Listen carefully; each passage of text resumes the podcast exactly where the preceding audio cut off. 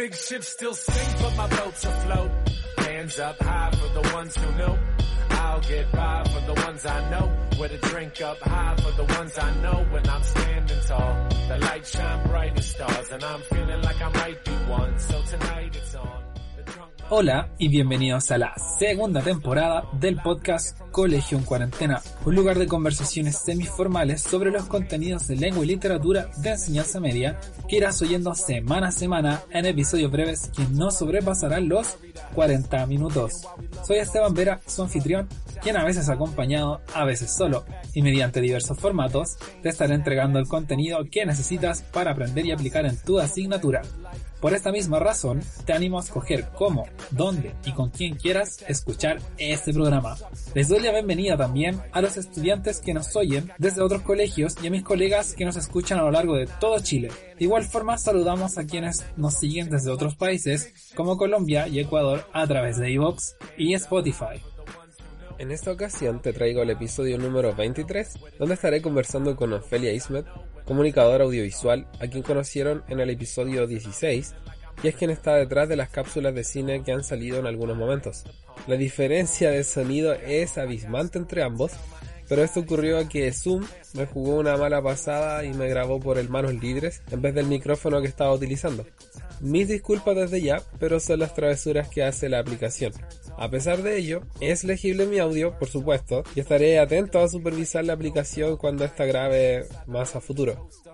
Bueno, dicho lo anterior, volvamos a lo nuestro. ¿Qué es comunicación? ¿Qué es una estructura del lenguaje? ¿La comunicación cotidiana es la misma que la literaria? ¿Qué es el lenguaje literario? ¿Por qué es necesario la literatura? ¿Existe una teoría literaria?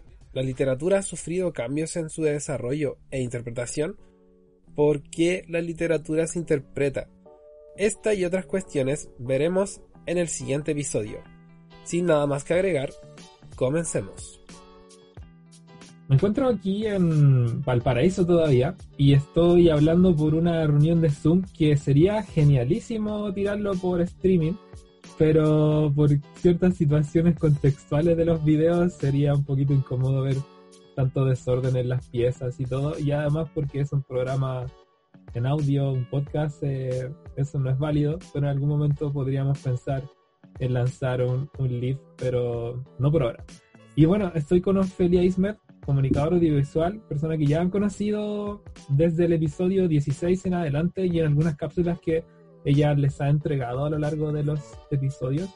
Y bueno, hoy día estamos aquí y nos convoca ciertas cuestiones que son un poco interesantes, muy interesantes, y tienen que ver con la literatura.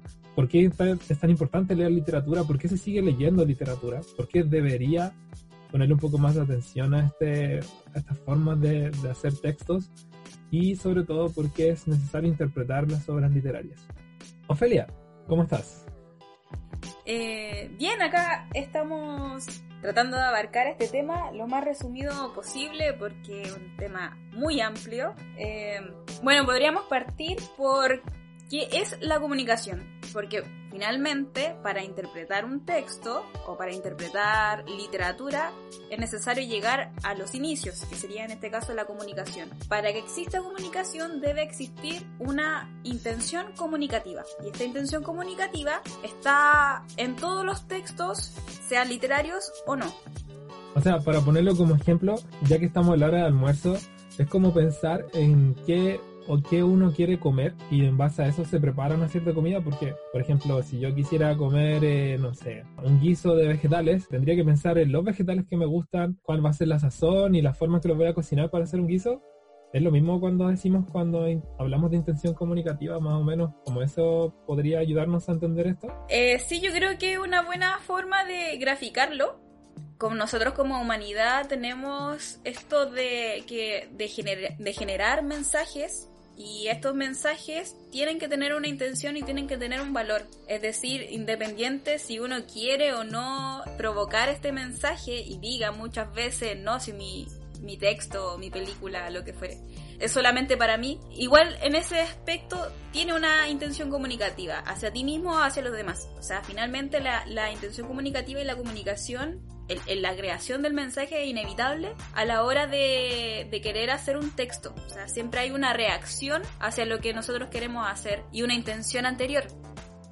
Cuando hablas de esa forma, me estás imaginando ahora como cuando uno habla con una persona, como estamos hablando ahora, lo estamos haciendo a través de palabras, de sonidos, y claro, tenemos toda una disposición, incluso órganos especializados en el cuerpo humano, que permiten la emisión de sonidos que son muy distintos, o articulación de sonidos que son muy distintos al del resto de los animales, quizás son muy parecidos a algunos, pero se distinguen muchísimo, y esta distinción de sonidos permite que nosotros creemos nuestro propio idioma, nuestro propio lenguaje, y vayamos comunicándonos entre nosotros. Pero en cierto momento de la historia el ser humano comenzó a establecer eh, caracteres o dibujar cosas, por así decirlo, a tallar, escribir cosas en algún lado, o incluso pintar cosas que significaban y tenían un valor adicional. Y esa significación de a poco a poco comenzó a armarse, a construir lo que se conoce como lenguaje. Y esa intención de comunicar algo a través de cosas abstractas hace que nosotros al final estemos hablando y aprendiendo, porque si lo pensamos de esta forma, cada uno de nosotros cuando era niño nadie nació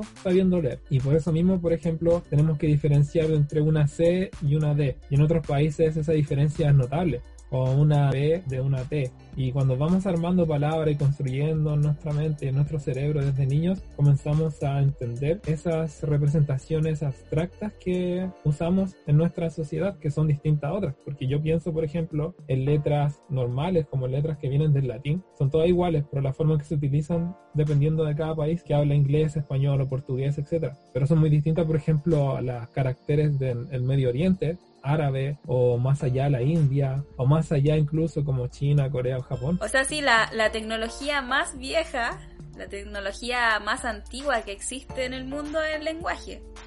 Y es propiamente desde ahí que empezamos a construir mensajes y que empezamos a también apropiarnos de los mensajes de los demás. Finalmente, cuando uno interpreta un mensaje, cuando uno interpreta alguna obra, por ejemplo, si estamos hablando de, obras literarias, eh, existe una aprehensión, es decir, como una, una, apropiación por parte del receptor de esta obra y de esta forma abarcarla con, con las herramientas que tenemos.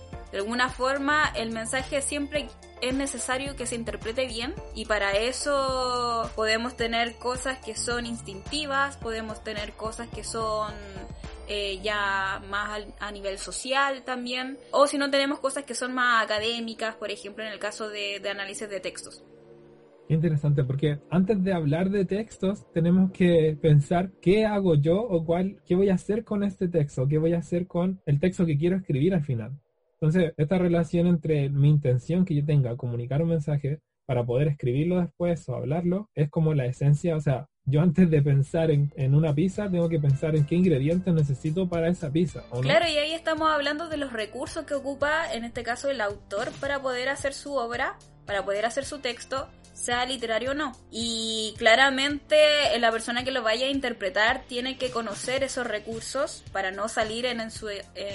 no, no errar en su análisis para eso también es bueno conocer eh, tanto, no sé, la estructura del texto, conocer si, si tiene una trama en específico, eh, de qué cosas, qué cosas quiere transmitir el autor finalmente eh, para poder darle un, valor a este texto y el valor que necesariamente tiene que tener el texto y no, no uno de más o, o quizá una mala interpretación, que es algo que se da muy seguido cuando no sabemos leer los signos que tiene el texto, o sea, sea, sea o no literario.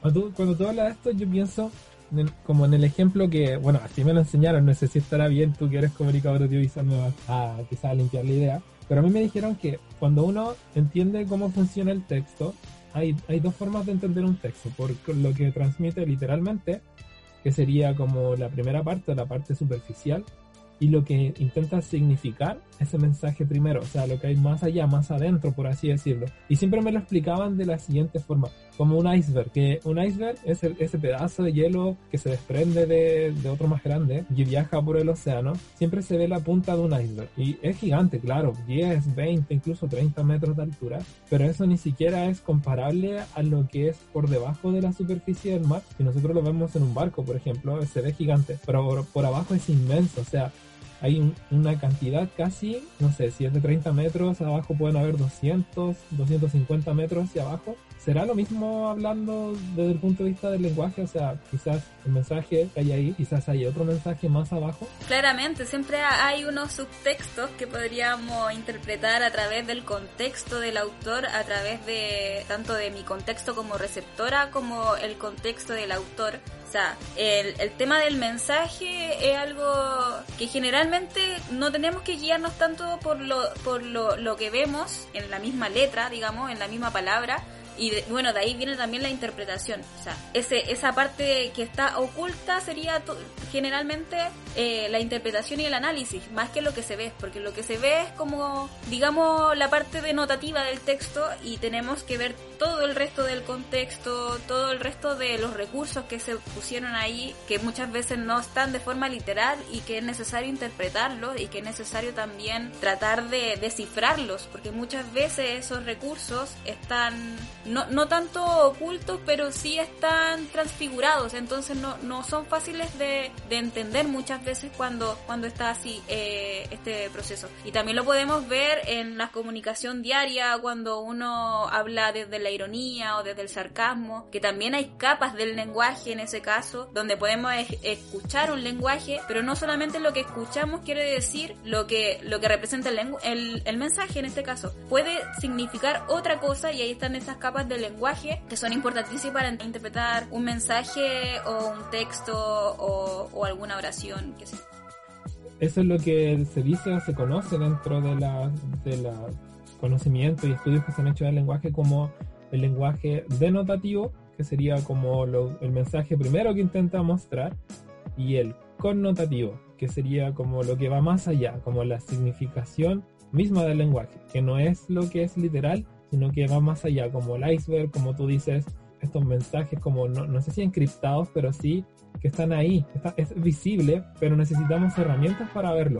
O sea, es como por así decirlo, que nos muestren algo en la oscuridad. No lo podemos ver bien, pero cuando tenemos una herramienta, por ejemplo una cámara infrarroja o una cámara que pueda ver en la oscuridad, podemos ver en toda su totalidad lo que nos están intentando mostrar. ¿Cómo funciona esto? ¿Cómo ha sido tu experiencia con este tipo de cosas? Porque obviamente mm, uno no nace sabiendo todas estas cosas, sino que da poco, por error, por aceptar y por incluso dándose cuenta y asimilando ciertos mensajes de los textos que vamos leyendo a lo largo de nuestras vidas, comenzamos ya a darnos cuenta y a reconocer estos patrones o estas herramientas, comenzamos a analizarlos. ¿Cómo adquirimos esa herramienta en realidad? ¿Cómo- ¿De dónde las saco? ¿Las bajo a internet? ¿Las compro por, por Amazon? ¿La- ¿Las compro por Mercado Libre? ¿Me llega como un pack así como insértelo en su cerebro y va a entender todos los textos del mundo? ¿Cómo se hace? Bueno, en primera instancia, lo primero que hay que hacer a la hora de interpretar un mensaje, sea escrito, literal, sea eh, eh, hablado, es todo un proceso de contexto social, o sea, de partida desde cuando nosotros somos pequeños, se nos forma en un lenguaje y en la interpretación de un lenguaje, de por ejemplo, no sé, es como contexto educacional de, de alto riesgo, por ejemplo. En un colegio de alto riesgo, donde la mayoría de los chicos muchas veces tienen padres que son drogadictos, eh, muchas veces se le da textos en básica que son, que no son, no, no, no tienen que ver con su contexto. Entonces, por ejemplo, tenemos un chico que tiene una escritura que dice mi papá fuma pipa. Que para muchos puede esa pipa parecer algo que denotativo de la pipa, eh, como esta pipa clásica, un poco londinense que vemos por ahí en, en- afiches, cuando realmente el chico al ver eso se está imaginando otra cosa que tiene que ver con su contexto. Entonces ahí también estamos viendo de que si la interpretación eh, necesariamente viene desde la academia, porque también puede ser una interpretación ligada al territorio. Aquí también te puedo dar un ejemplo de una vez en el CIMSE, en el norte, uno de los chicos respondió en una prueba de matemáticas donde preguntaban si, si hay 90 ovejas en un corral y sale una, ¿cuántas ovejas quedan? Y el chico respondió cero. Y le dijeron, se preocuparon obviamente los profesores de por qué había respondido cero, obviamente, y no 89. Y era porque el chico dijo, claro, pues si sale una oveja, entonces salen todas detrás de ellos. po".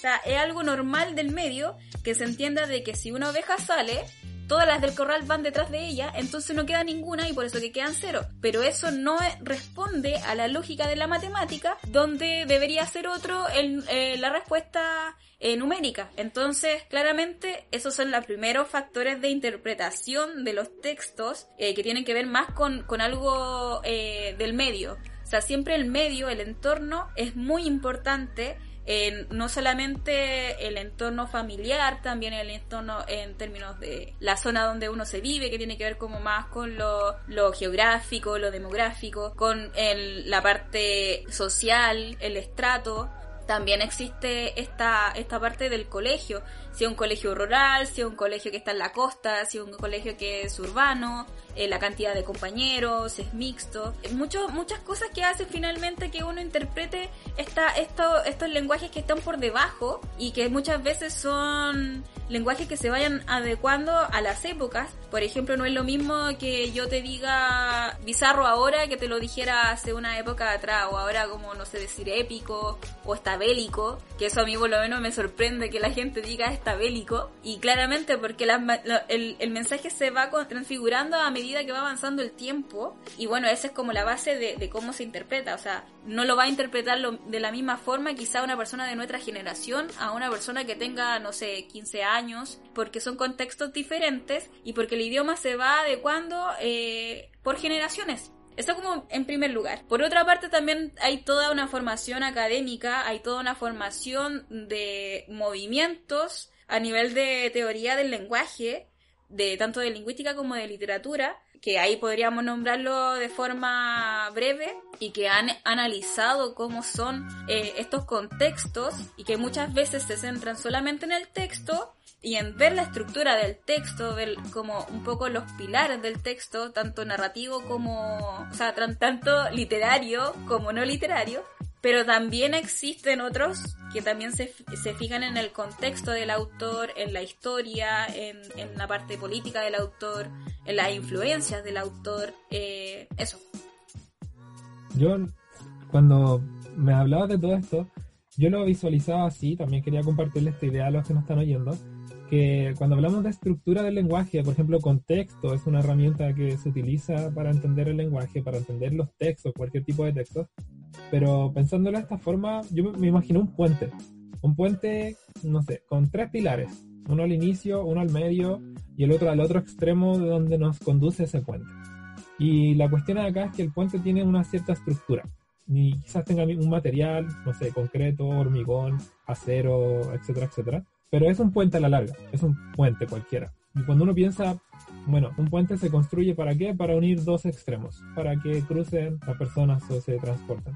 Pero la forma en que quiero transportarme, con qué, qué medio quiero transportarme, y si no lo quiero usar para transporte, quizás si me quiero subir a la punta del, del puente y sacarme una selfie mirando acá desde, no sé, del puente San Francisco, mirando aquí como para, para el Instagram, tiene otro uso y no es el uso de transporte. ¿Eso sucede con el lenguaje? Yo, yo creo que sí. O sea, porque a veces uno va, va leyendo cosas y, y no son lo que significan. Y aquí entramos como en el ámbito literario, ¿no? Porque hablamos del lenguaje literario, es eso, que te dicen como, ya, ya sabemos que el puente te sirve para que te vayas al otro lado, pero la forma que quieras ir, la manera en que quizás ni siquiera puedas ir, sino quizás te pares al medio del puente, quizás puedas mirarlo desde abajo, quizás desde arriba, o quizás simplemente describen el puente. Como, pueden ser muchas posibilidades que se dan con el mismo lenguaje y en la literatura se, se, da ese juego genialísimo en que yo puedo con estas herramientas crear muchos mundos posibles con la misma herramienta. Claro, existe una función del lenguaje tanto por parte de, de la producción del texto literario como eh, en su función de querer mostrar un mundo diferente en, cuando hablamos de ficción. Claramente es un mundo muy grande que interpretar. Eh, la parte literaria tiene una estructura que es base donde podemos encontrar, por ejemplo, el tema que sería la idea central que queremos tomar en el texto, la trama que tiene que ver con la estructura en que uno analiza el texto y la estructura que te quiere dar el autor. Y también tenemos algo muy importante que no se da, o sea, bueno, se pueden hablar de, de personaje a, nivel no literario en términos de que si queremos mostrar una noticia puede que tenga personas, pero el personaje de ficción tiene todo un mundo detrás, una construcción que puede estar o no escrito en el texto, pero que el autor te da las herramientas, o herramientas textuales, digamos, para poder conocerlo. O sea, tienes ahí todas las partes, los mecanismos del texto y uno tiene que llegar a conocer a este personaje con lo que podemos ver ahí y con todo el contexto de nosotros como el contexto del autor. O sea, digamos que hay como una simbiosis bastante importante entre el autor y el, y el,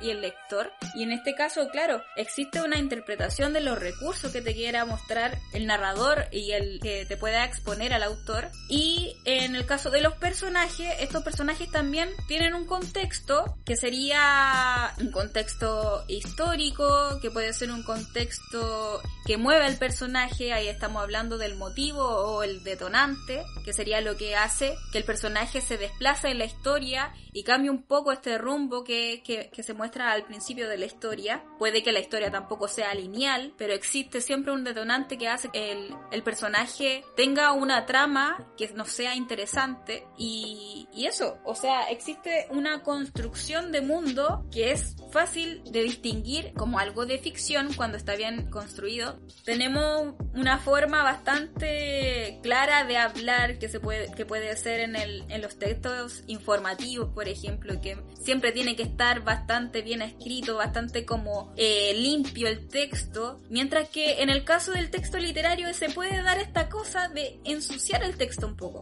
o sea, de, de meter algunas cosas que no pueden, que, no, que generalmente no se ven tan nítidas en la realidad, pero que tiene que ver con estas capas del lenguaje de las que estamos hablando, donde puede estar visualizado mediante metáforas o mediante analogías. O sea, finalmente existe una construcción que puede estar torcida como puede estar lineal, pero siempre con una intención de querer comunicar un mensaje y con este mensaje cautivar al lector. O sea, finalmente el autor siempre quiere cautivar a un, a un lector ideal y muchas veces nosotros nos vemos representados en ese, en ese lector. Si, si, te, si te logro entender, tú dices que es como, ya, si tenemos la analogía a través del puente, acá quizá el puente ya no es recto, quizá haga una curva, se meta por debajo del mar y salga en un túnel. Y cambia como la forma, totalmente toda la forma, pero sigue entregando un mensaje. ¿Será algo así?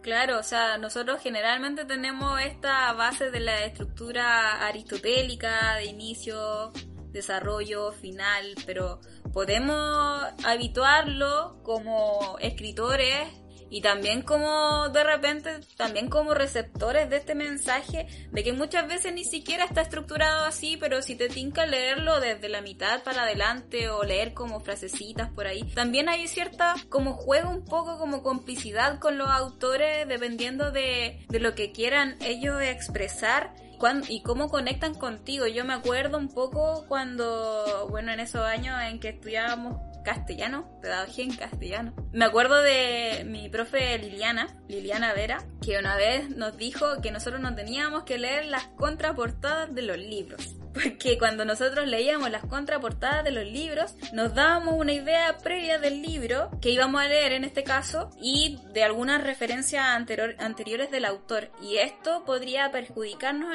a, la hora de leer el libro. Y yo en el momento, claro, estaba leyendo, ahora que tú dices esto de autores que muchas veces no nos gustan y autores que sí. Y recuerdo que yo no me gusta Borges como persona, pero me encanta como escritor sea, lo tengo que reconocer que finalmente, al principio, cuando era más pequeña, me costaba mucho leer a Borges porque me sabía su historia y no me gustaba su historia y porque había leído las contraportadas de los libros. Entonces tenía como esta idea de que a mí ya no me había gustado un libro de Borges que había leído al principio, no me gustaba Borges en sí y no quería leer este libro porque tenía una idea anterior a él sin ni siquiera haber abierto el libro. Entonces lo que hice fue finalmente porque era un control de lectura, leer el libro y me convencí de que estaba equivocada en parte. O sea, de que finalmente yo podía conectar, conectar con ese texto porque finalmente el escritor sabe escribir. Borges es un escritor fantástico y no es como que quiera adularlo ni nada, pero de verdad tiene una herramienta muy positiva a la hora de estructurar eh, textos, que si se lo quisiéramos ver solamente desde lo estructuralista, podríamos decir que es, fantástico él, pero también tenemos que ver que ese libro está conectado con toda su literatura. Finalmente es un episodio de un libro gigante. Así tenemos que ver finalmente los libros de los autores, porque los libros de los autores, como otros, otros medios artísticos, son, son capítulos, digamos, de un libro gigante, porque tienen que ver con el contexto del autor. O sea, el autor en un momento pudo tener una ideología en su vida, pudo tener un contexto social en su vida, pudo tener experiencias en su vida que pudieron haber hecho un arco del personaje, que en este caso sería el autor mismo, y que cambiara a través de los años su forma de escritura. Entonces yo no puedo de alguna forma negarme a leer un libro porque ya leí otro anteriormente que quizá no estaba tan preparado como el siguiente, pero tampoco puedo negar que esa experiencia de arco del autor me hizo valorar un poco más su texto. O sea, al final siempre va a haber una complicidad tanto del lector real con el autor como del, del narrador con el, con el lector ideal y así. Siempre hay una conexión. De hecho, nombraste varias cositas, voy a ir como desmenuzándolas así como, como lo que viene enlatado. En, en el caso de esta estructura que tú dices, esta estructura que se nos presenta, es necesario en toda obra literaria mostrarnos como un, espacio que podamos reconocer fácilmente, que sea como amigable para nosotros, como esta es la estructura. Y lo reconozco, yo puedo decir ya, por ejemplo, si me dicen cruza por un puente, uno ya sabe cómo, tiene una imagen de un puente, sea cual sea el puente, uno sabe para qué va, para dónde va pero en cierto momento también tienen que ponerte cosas nuevas y que tú te des cuenta de ciertas cosas y que al final no es lo mismo en cómo lo cruzas. Por ejemplo, una vez estando en Colombia, y ahí se me viene un ejemplo quizás que no sirva, una vez en Colombia yo quería ir a, a cierto lugar, la casa de un amigo. Y estaba en una parte como muy divertida, la costa de Colombia, etcétera. Y yo podría, con el mapa, yo veía que uno tenía que ir, porque allá las calles no tienen nombre, sino que tienen números. Por ejemplo, carrera tanto con calle tanto, manzana 5, lote 4.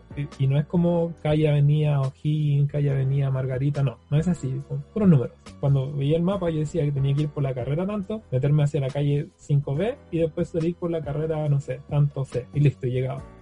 No tenía idea cómo leer esa cuestión. Entonces pregunté a la gente ahí mientras caminaba para allá. Y en esa parte de Colombia me dijeron como, mira, si quieres ir para allá, ya sé quién es, me dijeron. De hecho, me dijeron así, ya sé quién es.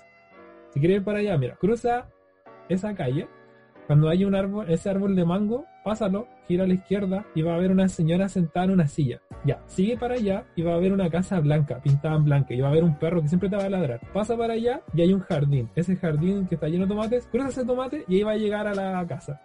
Y me quedó súper claro, o sea, porque yo después caminé, vi el árbol, girar a la izquierda, vi a la señora ahí sentada, me dio mucha risa. Seguí, me empezó a ladrar un perro y fue como, ¿qué rayas?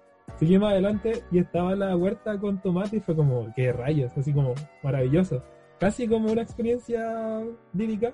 Y seguí un poco más adelante del huerto y estaba la casa. Y fue muy distinto como si me lo hubieran presentado en un mapa. O, si, como Google Maps, o yo pongo una aplicación ahora de Google Maps y me sale esa voz de casi de Siri, ¿no? Como gira a la izquierda, gira a la derecha. No, no, no fue así. No fue esa experiencia, no fue para nada así y fue muy extraña, pero fue muy genial a la vez. Me pasa a veces esa experiencia con las con toda la literatura en sí, de una u otra forma. No digo que toda la literatura me llegue, porque uno siempre piensa que, no sé, que un profesor que estudió castellano como que le ama toda la literatura al 100%. Es como el ideal, pero uno también, uno también tiene sus propios gustos, por supuesto que sí, uno tiene sus gustos, uno comparte ciertas cosas, otras que no, pero de alguna forma esa experiencia, ese viaje, ese camino para llegar a la casa, todos lo hacemos de manera distinta. Para la forma en que lleguemos, eso es lo que nos plantea la literatura quiero entregarte un mensaje, pero aquí a veces más que el mensaje en sí, me importa cómo yo te construyo la forma para llegar a ese mensaje. Quizás te presente tres, cuatro opciones, cinco opciones. Igual vas a llegar ahí, pero la forma en que tú quieras hacerlo es lo interesante. Me encanta esa forma de, de, hacer literatura. Me recuerda a una novela que leí cuando iba en quinto básico. Me acuerdo en quinto básico la profesora, profesora jefa en ese tiempo, trajo como su biblioteca y nos trajo muchos libros, los puso en la mesa y dijo como, elijan un libro, léanlo y yo les hago un control de lectura de eso. Y todos quedamos así como, wow, ¿en serio lo va a hacer? ¿Cómo se va? ¿Va a ser puras pruebas distintas? Como, oh, todos quedamos así. Yo voy y todos se abalanzaron y en ese tiempo yo, debo reconocer que ya me gustaba la ciencia ficción, entonces comencé a ver las portadas de los libros. Y vi una portada de un libro donde salía como un niño con un casco así gigante, como cabeza de hongo, que estaba como un planeta, se veía de fondo, y el libro decía Aventura en las estrellas. Y fue como, wow. Y yo lo tomé y dije, ya, me, quiero llevarme este libro. Y la persona me dijo, llévatelo, me lo traes después cuando lo termines. Bueno, cuento corto. Cuando empecé a leer la novela, contaba la historia de un niño que tenía, tenía que salir de la Tierra porque ya estaban colonizados algunos planetas, terraformados algunos planetas del sistema solar, los rocosos, y habían terraformado nuevamente a Venus, le quitaron el efecto invernadero que tenía y lo hicieron habitable.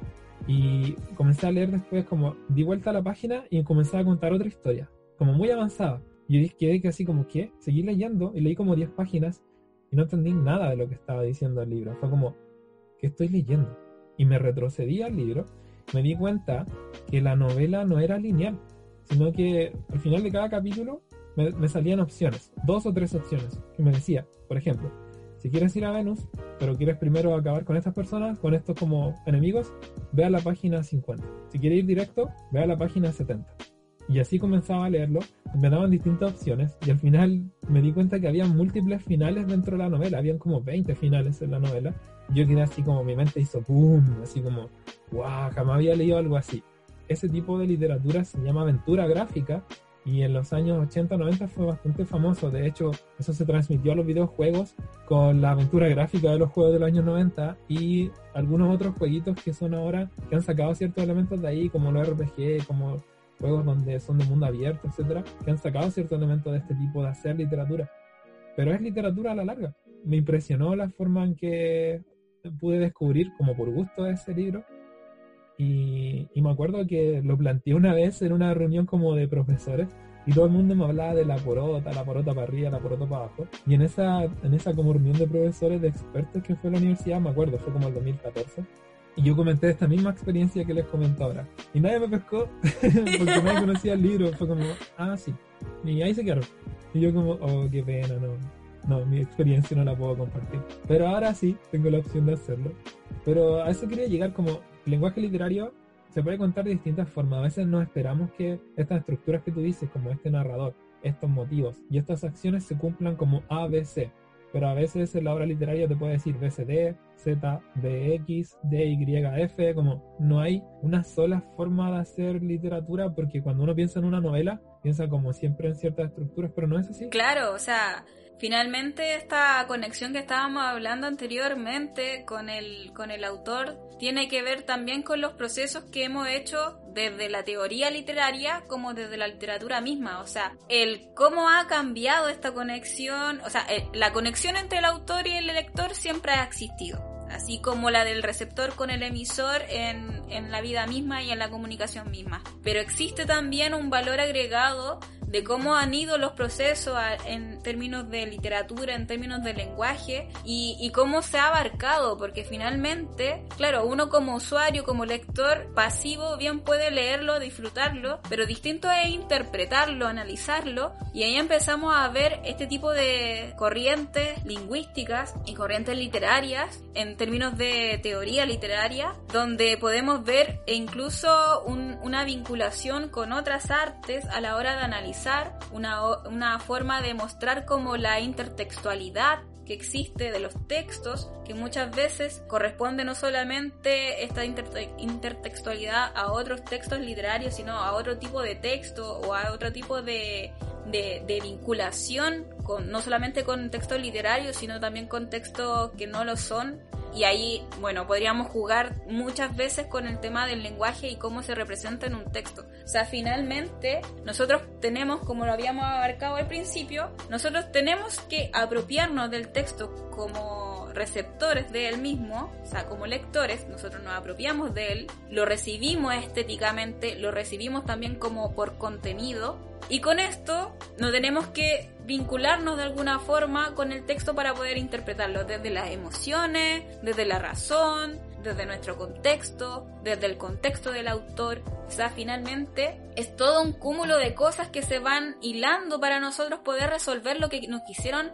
dar como mensaje, que es algo que también se relaciona no solamente en literatura, sino en otras artes, por ejemplo en cuadros, en la pintura en general, también hay como esta cosa de que puede llegar a ser a verse muy abstracto y decirse, pero no tiene ningún sentido esto, yo, yo creo que el autor lo hizo solamente para él pero por algo se hizo. Finalmente tiene un sentido, tiene un mensaje y ese mensaje en literatura es mucho más claro porque las palabras claramente al ser articuladas y al conocerse también las, palabras pueden llegar a, comunicar algo de forma más nítida, por ejemplo, que este tipo de arte. Ahora también hay autores como Julio Cortázar que crean lenguajes y que tú leyéndolos puedes llegar a interpretarlo incluso sin tener un, lenguaje propio al, que tienes tú porque existe tal conexión con el, con el lector que incluso no existiendo como una, un lenguaje mismo del español.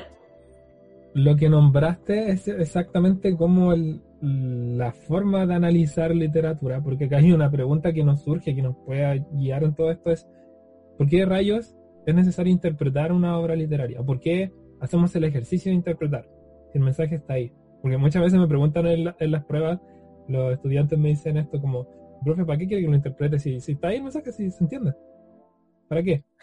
Obviamente hay una intención ahí, pero para lo que voy es igual la pregunta me hace mucho ruido, porque cuando uno ve cómo se ha analizado la literatura a lo largo del tiempo, generalmente se puede dividir en tres partes, para establecer un orden. Yo sé que hay más, pero para establecer un orden. Del siglo XIX hacia atrás se basan en muchas cosas, pero el siglo XIX en específico se basaba mucho como en el autor, como la forma en que él escribía se centraba mucho en el autor y más que todo como de dónde provenía el autor, si era famoso o no, quién te conoce, o sea, por así decirlo en buen chileno, como quién te echó ficha a ti.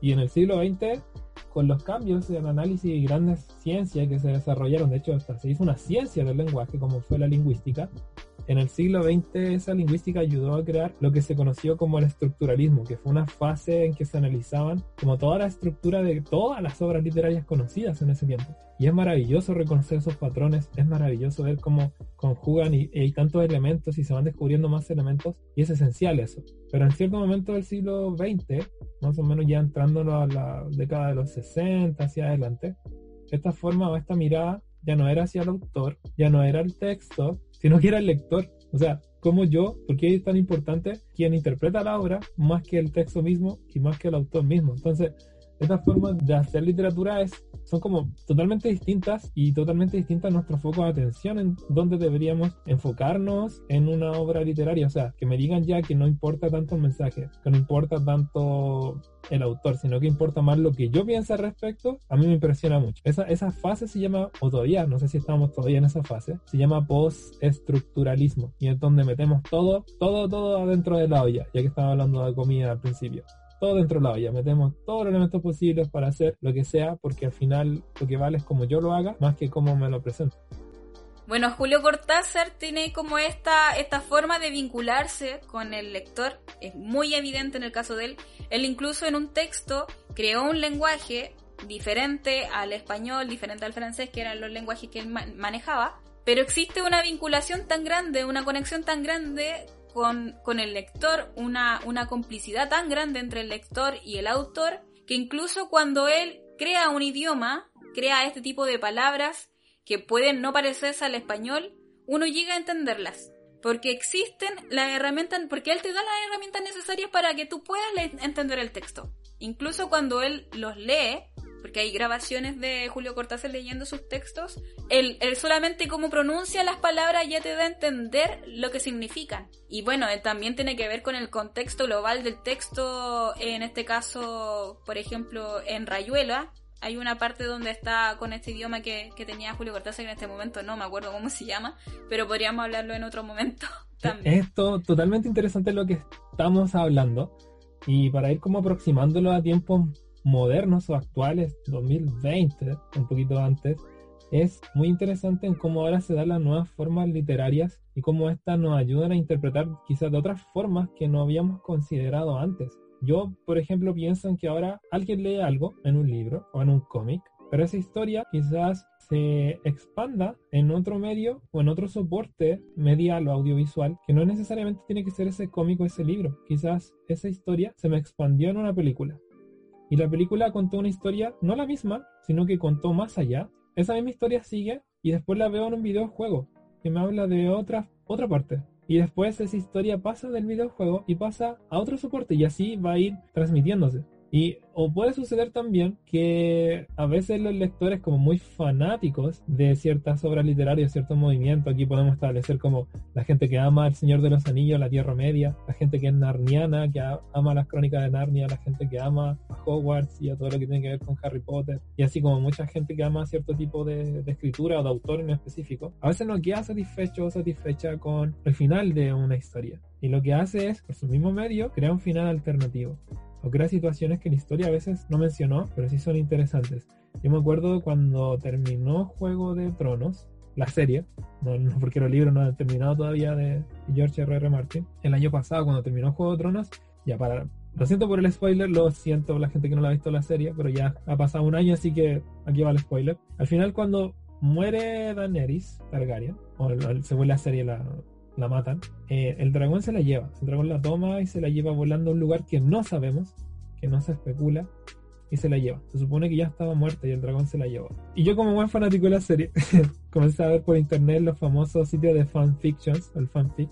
Y en el fanfiction, me, como que para, para calmar mi mente lectora, porque no estaba contento con el final, en absoluto, eh, comencé a buscar ciertos fanfics había muchas historias. Algunas decían que el dragón se lo llevó al lugar, o lugar donde estaba lleno de dragones, como para mostrarle quién era la madre de los dragones.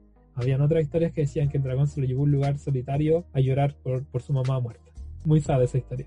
Hay otra que decía que no estaba muerta, sino que se la llevó a otra persona para que la recuperara. Y así como muchas especulaciones que han salido y han salido un montón de historias que son sumamente interesantes. Quizás no es la historia oficial, quizás no es la historia que vimos en este soporte, que es una serie de televisión de HBO que se dio en la, en la tele y que todos están pirateando, sino que es una historia que trasciende al papel, trasciende al audiovisual y está en todo soporte y se puede seguir expandiendo. Yo, esos efectos, esa forma literaria, se llama narrativa transmedia, que me, me encanta ese tema, me fascina.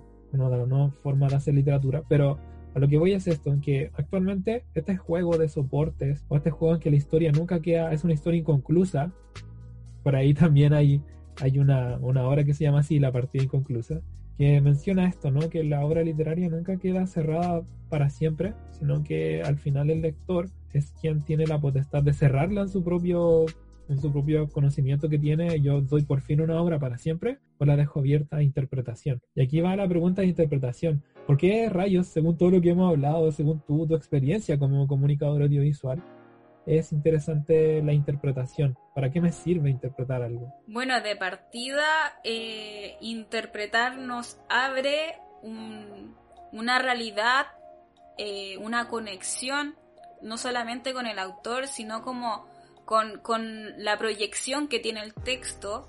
Eh, como tú bien dices, eh, nosotros podemos tener una proyección con el texto tal que podemos crear mundos nuevos y que podemos incluso sacar como ciertas moralejas que se dan eh, cuando te dan un texto en específico. Digamos que esta, esta misma cosa de que existan adaptaciones de los textos a diferentes formatos es porque, porque existió una vinculación más en la interpretación del texto. O sea, no solamente te quedaste con la interpretación misma del texto, sino que quisiste darle una vuelta más al texto y querer hacerlo tan tal tuyo que lo adaptaste a otro formato para poder continuar con él. O sea, tiene que ver un poco con esta trascendencia del, del, libro, esta trascendencia que existe y esta inmortalidad que tiene el texto finalmente. Existe una, como, como hablas de un poco de la forma de, de, cambiar el, el formato, también en estas adaptaciones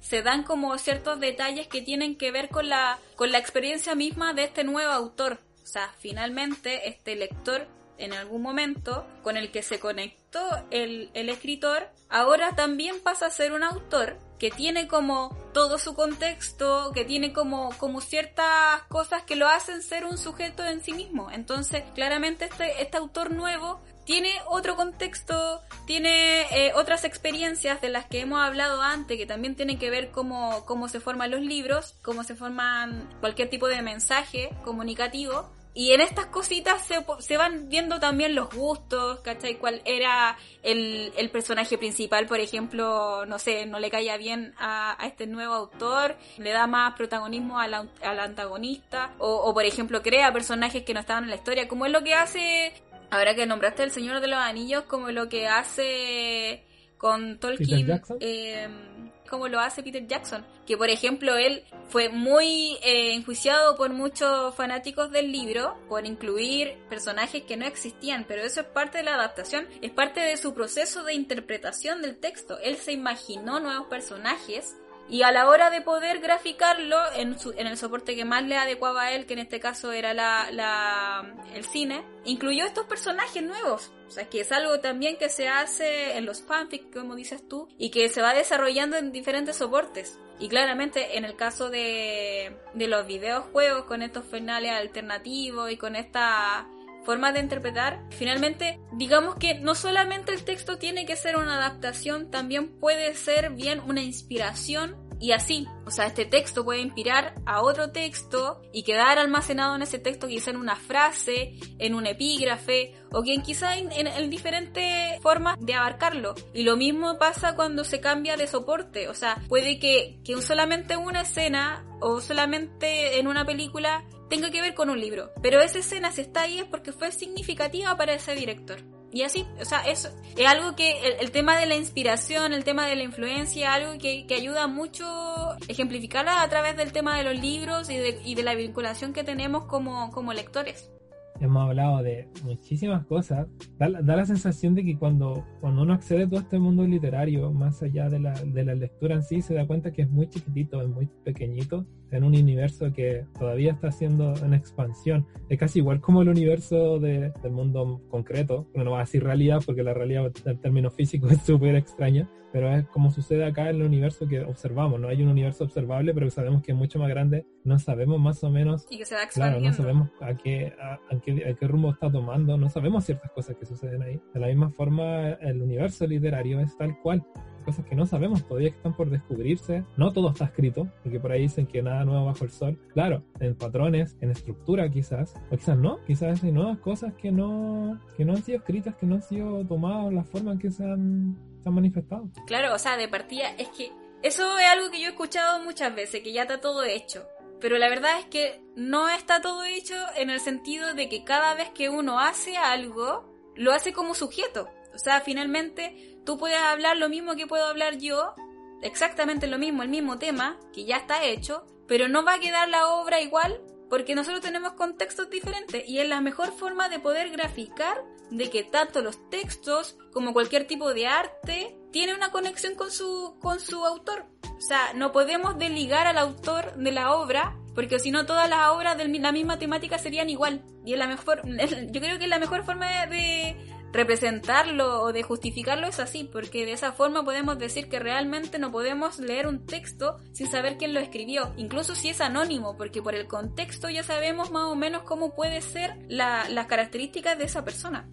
Yo, y para ir finalizando el tema, por el tamaño del podcast, por mí podemos estar hablando aquí 3, 4 horas más, sería genialísimo, me encantaría hacerlo, pero eso sería para un podcast personal, no para un podcast del colegio. Pero la última pregunta o la última acotación que quería hacerte mención, ya que hablaste de, como de la importancia de este vínculo que tenía el autor con la obra literaria, desvínculos a veces, un, millón de formas para, para poder ver obras literarias y la- las historias que se nos muestran y que vamos descubriendo día a día. Si pudieras tener la oportunidad de hablar, te voy a poner este caso, si pudieras tener la oportunidad de hablar con un autor, sea de, de película, de cine, sea de obra literaria, ¿quién sería, por qué y qué le preguntarías o qué, le, qué te gustaría hablar con él? Mira, si, si alguien de mi área llega a escuchar esto, me va a decir y se va a reír mucho, porque yo le escribí una carta a Ickman Bergman. De verdad, Ickman Bergman murió hace varios años, cuando yo tenía como 17 años. Yo tengo 30. Hace 17 cuando tenía 17 murió Ickman Bergman. Y yo le escribí una carta a Ickman Bergman por el significado que tenía para mí sus películas. A mí me encanta él. Y es uno de, los de las influencias más grandes que yo tengo en el cine. Y, y le, le escribí como toda una idea de cómo yo procesaba sus textos, como yo pro- procesa- procesaba tanto como... Porque él también eh, tenía una conexión muy grande a nivel de literatura, a nivel de interpretación de textos literarios de Europa del siglo XIX, del siglo XVI también, como hay algunas conexiones. Hace muchas referencias, por ejemplo, a estas metáforas del agua estancada, del agua que fluye, que lo podemos ver también en Lorca. Él está muy presente con esa, esa grafía que también nosotros nos podemos proyectar a nivel de, de literatura. Y, y, claramente yo si pudiera escribirle de nuevo a ese autor o podría hacer algún tributo en algún momento, sería a él porque es uno de, de mis directores favoritos. Y en términos de, de, teoría cinematográfica podría ser Tarkovsky, que también es eh, uno de mis directores favoritos del cine, que es un director eh, ruso. Maravilloso. Bueno, yo quería darte las gracias por esta conversación amena que hemos tenido yo estoy seguro que vendrán más a futuro, quizás en otros soportes, en otras formas, pero a la distancia se pueden hacer muchas cosas como la que hemos hecho ahora. Quería agradecerte por tu tiempo, por la disponibilidad y por hablar estos temas de interpretación, de obra literaria y estas cosas que a mí en lo personal me fascinan. En realidad esta, esta es mi especialidad, según yo. me encanta la literatura en todos estos soportes y en todas estas formas y las conversaciones que nos dan o que nos pueden dar en estos tiempos de cuarentena mientras hay una, un día casi lluvioso en Valparaíso, ha llovido mucho y ha sido magnífico. Muchas gracias, Ofelia, por estar en, en este episodio y por tu colaboración. Muchas gracias por tu invitación y que sean muchas más veces si es que se puede y eso y saludos también a, al tercero medio. Big ships still sink, but my boats afloat. Hands up high for the ones who know. I'll get by for the ones I know. With a drink up high for the ones I know. When I'm standing tall.